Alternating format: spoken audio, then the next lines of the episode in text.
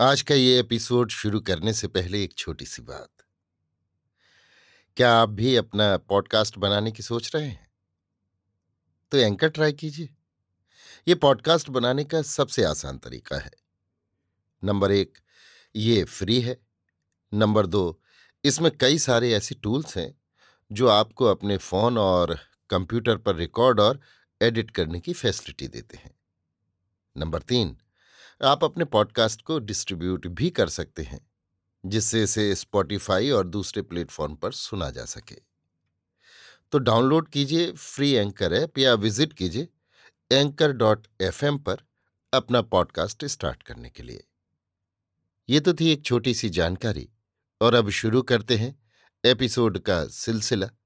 तो आज के एपिसोड में लीजिए सुनिए विश्वंभरनाथ शर्मा कौशिक की लिखी कहानी, दांत का दर्द, मेरी, यानी समीर गोस्वामी की आवाज़ में। पांडे जी वैसे तो सज्जन थे। सौम्य प्रकृति और गंभीर स्वभाव तो उनका था ही, परंतु उनमें कुछ बुद्धूपन की भी पुट थी। लोगों को उनकी सूरत देखकर उनसे हँसी मज़ाक करने की इच्छा होती थी। कुछ लोगों की शक्ल में ये दोष होता है कि साधारणतया परिहास न करने वालों का चित्त भी चलायमान हो जाता है। पांडे जी ऐसे ही लोगों में से थे। पांडे जी का एक दुर्भाग्य ये भी था कि जब पांडे जी चिंतित अथवा खिन्न होते थे, तभी लोग उनसे अधिक परिहास करते थे। इनमें न पांडे जी का दोष था और न परिहास करने वालों का। दोष था केवल पांडे जी की अकल का। सवेरे का समय था। पांडे जी अपने द्वार के पत्थर पर लौकी समूह लटकाए बैठे थे। पांडे जी की शक्ल लोगों को निमंत्रण दे रही थी कि, आओ, आज अच्छा मौका है। एक पड़ोसी लोटा हाथ में लिए दूध लेने जा रहा था। पांडे जी की शक्ल देखकर ठिठुक गया और बोला, क्या बात है पांडे जी? आज बहुत गुमसुम बने बैठे हो? पांडे जी ने पड़ोसी की ओर इस दृष्टि से देखा, मानो वो बेचारा कोई चोर या उठाई गिर हो।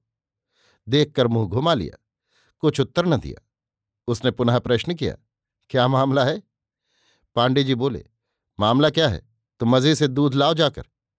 पांडे जी ने कुछ झल्लाकर कहा दूध तो लावेंगे ही, परंतु आपकी हालत कुछ पिलपिली दिखाई पड़ रही है। हालत पिलपिली है तो? आहरे, ये कहकर पांडे जी ने बाएँ गाल पर हाथ रख दिया। क्या दांत में दर्द है? पड़ोसी ने पूछा। पांडे जी की मुद्रा एकदम परिवर्तित हो गई। बड़े विनम्र तथा दीन भाव से बोले, हाँ भैया, रात से दर्द है। रात भर पलक से पलक नहीं लगी। इसी समय एक दूसरे महाशय आकर खड़े हो गए। पड़ोसी ने पूछा, कुछ दवा लगाई? हाँ तमाकू दबाई थी, लेकिन कुछ फ़ायदा नहीं हुआ। किसी डॉक्टर को दिखाओ, वो फुरहरी लगा देगा, बस दर्द बंद हो जाएगा। दूसरे महाशय ने कहा, डॉक्टर वैद्य सब ऐसे ही हैं। पांडे जी ने कहा, इसी समय एक तीसरे महाशय आ गए, वो बोले, क्या बात है?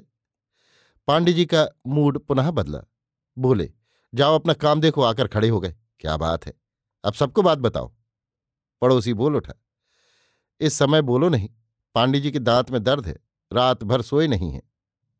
दवा क्या की? तमाकू दबाई थी। तमाकू? ये किस बेवकूफ़ ने बताया? ये तो दिन रात तमाकू फांकते हैं। तमाकू इन्हें फ़ायदा ना करेगी। तमाकू उसे फ़ायदा करती है जो तमाकू नहीं खाता। तब फिर क्या करें? दांत तो खड़वा दे। दांत हिलता विलता ज़रूर होगा। काहे पांडे जी? हाँ भैया, दाढ़ है, बहुत हिलती है। ठंडा, गर्म, खट्टा, मीठा, सब ससुर लगता है। समझ में नहीं आता क्या खाएँ, पिए। ज़ोर से सांस लेते हैं तो उस दाढ़ में हवा लगती है तो और दर्द होने लगता है। ये मज़ा देखो। तो बस दाढ़ उखड़वानी पड़ेगी। बिना उखड़वाए दर्द न जाएगा। वो खड़वाएँगे तो हम सात जन्म नहीं। अपना दांत खुद ही उखड़वाएँ, अच्छी कही। पांडे जी ने कहा, कष्ट देती है तो उखड़वाना ही ठीक है। उल्लू हो, आँख आ जाए तो आँख निकलवा दें, जुकाम हो जाए तो नाक कटवा दें। अच्छी कही। पांडे जी, दांत तो निकल ही जाएगा। जब हिलता है तो रहेगा नहीं। हाँ जब तक रहेगा तब तक कष्ट देगा। इसलिए कष्ट से बचने के लिए उखड़वा डालना ही ठीक है। वाह बेटा, ये खूब कही। शरीर तो एक दिन मिटेगा ही। जब तक रहेगा कष्ट ही देता रहेगा।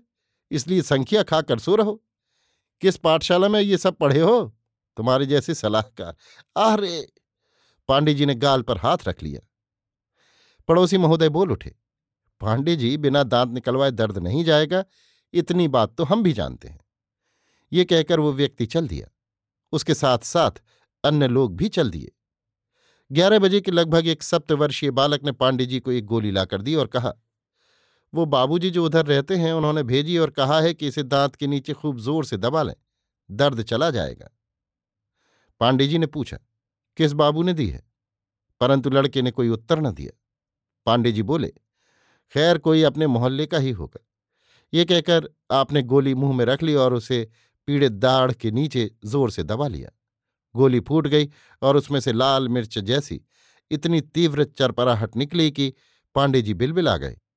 जल्दी से पंप के नीचे जाकर कुल्ली की। पंडायन ने पूछा, क्या हुआ? न जाने किस ससुरे ने मिर्चे भरकर गोली दे दी? किसने दी? क्या जाने एक लड़का दे गया था? किसी डॉक्टर वैद्य की दवा क्यों नहीं करते? दवा क्या करूँ? सब यही कहते हैं कि खड़वा डालो। ठीक तो कहते हैं, जब तक दांत निकल नहीं जाएगा, दर्द नहीं जाएगा। अपने आप निकल जाए तो निकल जाए, हम क्यों खड़वाए? ना उखड़वाओ तो पड़े पड़े भुख तो रात भर ना आप सोए, ना मुझे सोने दिया। ऐसे कब तक चलेगा? अच्छा तो तुम एक दिन में ही ऊब उठी। ईश्वर न करे यदि मैं दस बीस दिन को पड़ जाऊँ और तुम्हें सोने को न मिले तो तुम पास भी न फटको। हरे हरे शास्त्र ने ठीक कहा है। न सोदरो न जन को जननी न जाया। नेवात्म जो चकुलम विप्लम धनम वा। सदृश्यते न किल कोपी सहायको में। तत्मात्मेव शरणम मम शंख पाणे संसार में भगवान को छोड़कर और कोई किसी का नहीं है। गाकर मतलब के सब यार हैं बंदे मतलब के सब आह मर गया। तुमसे कौन खोपड़ी लड़ावे? जैसा मन हो वैसा करो। सो तो मैं करूँगा ही। दांत के मामले में मैं किसी की राय न मानूँगा। उस दिन भी पांडे जी रात भर जागे। अगले दिन इतवार पड़ा। पांडे जी द्वार पर बैठे थे। छुट्टी का दिन होने के कारण लोग निश्चिंत भाव से उनके पास आकर बैठ गए। एक बोला, दर्द कैसा है? दर्द तो वैसा ही है, परंतु हमारी दशा खराब है। कल रात भी सोने नहीं पाए। उखड़वा क्यों नहीं डालते? पांडे जी बोले, उखड़वाने में बहुत कष्ट होगा। हाँ पांडे जी, आपको पता भी ना चलेगा। एक ने पूछा कै दांत हैं। पूरी बत्ती से उखड़वाने की ताक में हो क्या? कै दांत हैं। चले वहाँ से। पांडे जी बिगड़कर बोले, दूसरा बोला, हमें चार दांत मालूम होते हैं।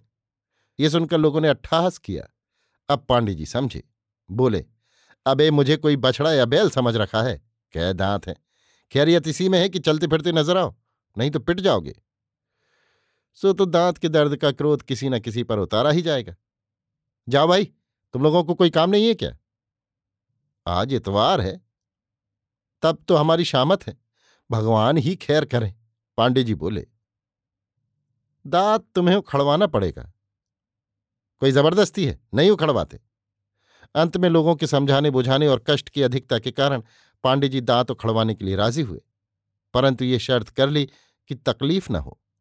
पांडे जी दांत उखड़वाने चले तो मुन्नू की माँ से बोले, जाता हूँ मुन्नू की माँ। ज़िंदगी है तो फिर आ जाऊँगा।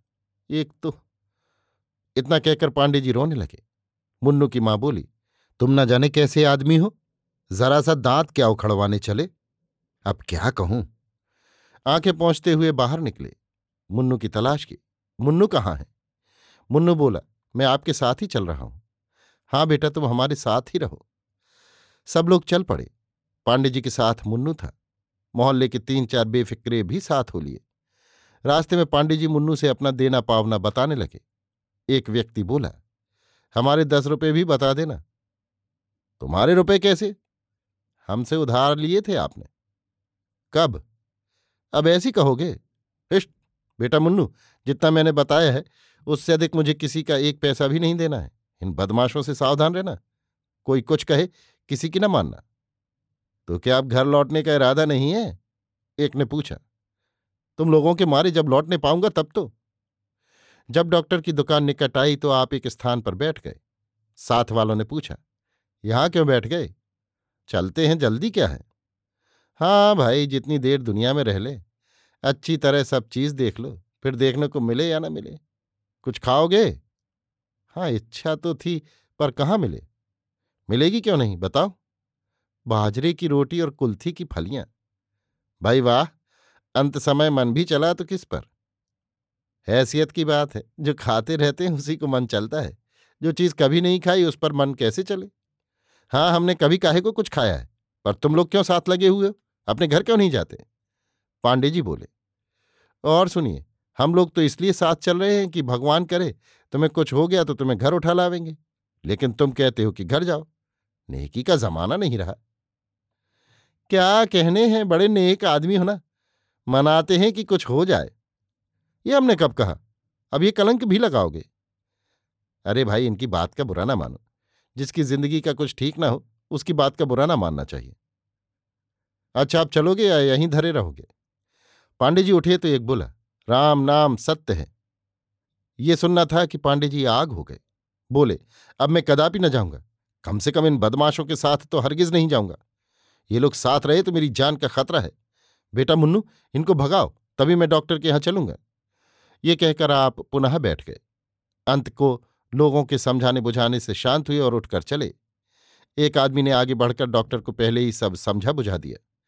पांडे जी के पहुँचते ही डॉक्टर ने कहा, कुछ घबराने की बात नहीं, अभी सब ठीक हो जाएगा। कुछ खटका तो नहीं डॉक्टर साहब? बिल्कुल नहीं, आइए। पांडे जी की आँखों में आँसू आ गए। साथ वालों से बोले, भैया, कहा सुना, माफ़ करना। बेटा मुन्नू तो मेरे साथ रहो। डॉक्टर ने कुर्सी पर बैठाल कर कहा हाँ तो देखूँ कौन सा दांत है? पांडे जी ने बताया। डॉक्टर ने पहले उंगली लगाकर टटोला। पांडे जी चिल्लाए, अरे, मर गया डॉक्टर साहब! तुम तो बेकार हल्ला मचाते हो। अभी तो मैंने कुछ किया भी नहीं। हाँ जरा अच्छी तरह मुँह खोलो। ये कहकर डॉक्टर ने संसी उठाई। पांडे जी को ये संसी कसाई की छुरी के समान दिखाई पड़ी। भय से कांपने लगे। बोले, जरा एक मिनट ठहर जाइए। कलेजा धड़ धड़ कर रहा है। हमें इतनी फुर्सत नहीं है, कहकर डॉक्टर ने संसी मुँह में घुसेड़ दी। पांडे जी बकरे की भांति चिल्लाने लगे। डॉक्टर साहब ने तुरंत दांत खींच लिया। घर लौटे तो लगे शेखी बघारने मैंने झट हनुमान जी का ध्यान किया। बकरे की तरह चिल्ला रहे थे या हनुमान जी का ध्यान कर रहे थे? वो कोई और चिल्लाता होगा? डॉक्टर के यहाँ तमाम रोगी थे। दूसरे दिन पांडे जी ने अपने हाथ से अपना दांत गंगा में छोड़ा। दांत को गंगा जी में फेंक कर पांडे जी ने अंगोछे से आँसू पहुँचे मोहल्ले का एक आदमी देख रहा था। वो बोला, क्यों पांडे जी? अपने पिता की अस्थियाँ फेंकी क्या? पांडे जी बोले, इन बदमाशों के मारे कहीं चैन नहीं। हर समय पीछे लगे रहते हैं। ये कहकर स्नान करने चले गए। अभी आप सुन रहे थे विश्वंभरनाथ शर्मा कौशिक की लिखी कहानी, दांत का दर्द, मेरी यानी समीर गोस्वामी की आवाज़ में।